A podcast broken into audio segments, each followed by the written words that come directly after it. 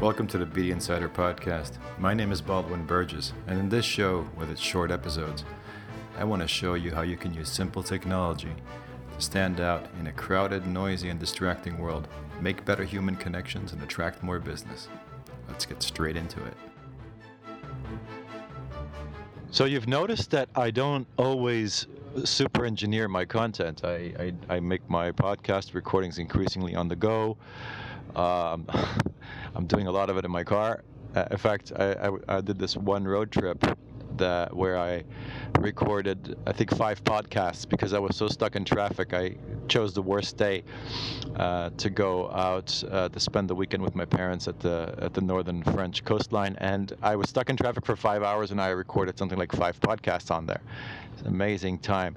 But I, the thing what I, what I want to talk about today is that um, I want to talk about authenticity versus crafted content, and I think what we're having increasingly is uh, we have this big debate going on where you shouldn't show anything to the world unless it's absolutely beautiful, flawless, and uh, completely uh, engineered, and you know the the lighting is right and the images are right, and and the the, the sort of artist in me, the designer in me, uh, because I went to art school before, um, loves that stuff but uh, it also comes. It also means that once you go into that mode, you you're not on you're on a you're not on an authentic performance pattern anymore because it, it is all rehearsed. You just can't help it because you've been preparing, you're setting it up, and you just want to be perfect. And you go into this mindset where you're more tense. And what I'm seeing is like I'm what I'm actually. And, and I say a lot of ums and ahs, and I I break my sentences half off by by doing it this way. But at least it's more real, and I feel like my brain flows better and I, I don't get distracted by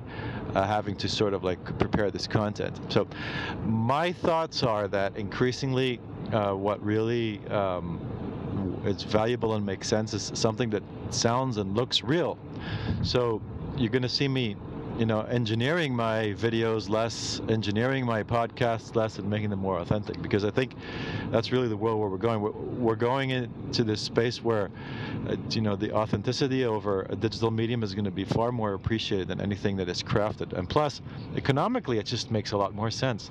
Um, it, it, used to take me. Um, three hours to produce a podcast. Well, right now it's the time I speak and the 15 minutes it takes me to get it online uh, with the intro and outro and all that. Similar with videos, I'm I've just um, really stopped using um, external material like uh, high, you know, my special HD camera and stuff.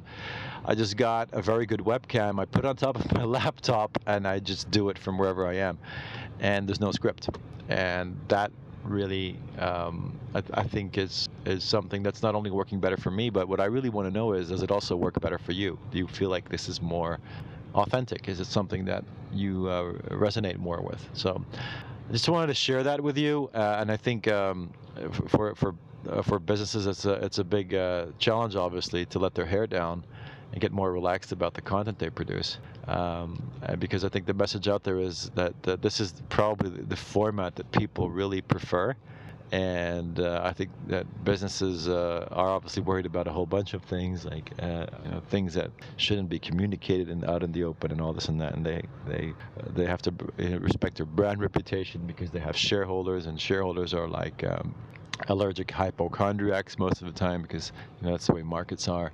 But um, so if you're in a corporate, this just may not make too much sense to you, and you just may sound like it's a great idea, but how do I put it to work? But if you have a small business or you work for yourself, um, this is the way to go, my friends. I want to know what you think about it.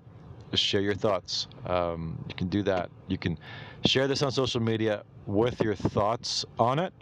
Then I can see it. And if, and if you do it, um, put my Twitter in there, like ads Baldwin Burgess or ads BD Insider, or you go onto my Facebook page, Baldwin Burgess. Uh, you can you can link that. Or, or just make sure that I that I because to me that th- those comments are very valuable. Go to my website and uh, you know shoot me a quick uh, email through the con- the, the contact uh, feature on my website. It's just like you know a contact form. Really appreciate to have your feedback. Or if you have my email address, just shoot me an email. I'd love it. I'd love to know what you think. All right. Thanks for your time, and until very soon. All right, that's all for now. Thank you very much for listening. I hope you enjoyed it and it gave you something to think about. I would really appreciate if you could find a time to leave an honest rating on either iTunes or SoundCloud about this podcast. It really works because it helps me uh, grow an audience uh, and get this message out to people uh, who can benefit from it. Also, if you'd like to have more of this, more insights, more ideas, feel free to go to my website, which is bdinsider.com. That is bd-insider.com. And you can sign up for my newsletter there. I share a lot more ideas with you on there, and it's a great way for us to keep in touch. All right, thanks again, and until very soon.